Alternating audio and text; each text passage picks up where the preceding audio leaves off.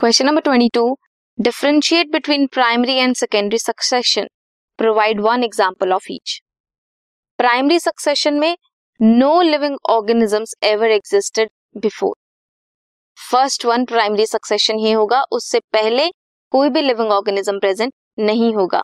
Where as secondary में begin करता है उस एरिया में जहाँ पे नेचुरल बायोटिक कम्युनिटी डिस्ट्रॉय हो चुकी थी.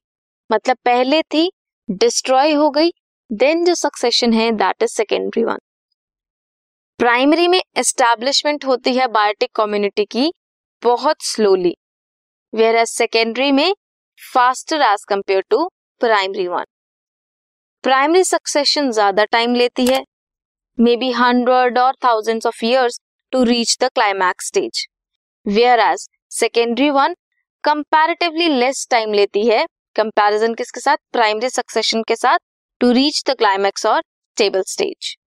Example of primary succession newly cooled lava, bare rock, newly created pond or reservoir. Secondary example burnt or cut forest or land that have been flooded or abandoned farmland. This is question number 22.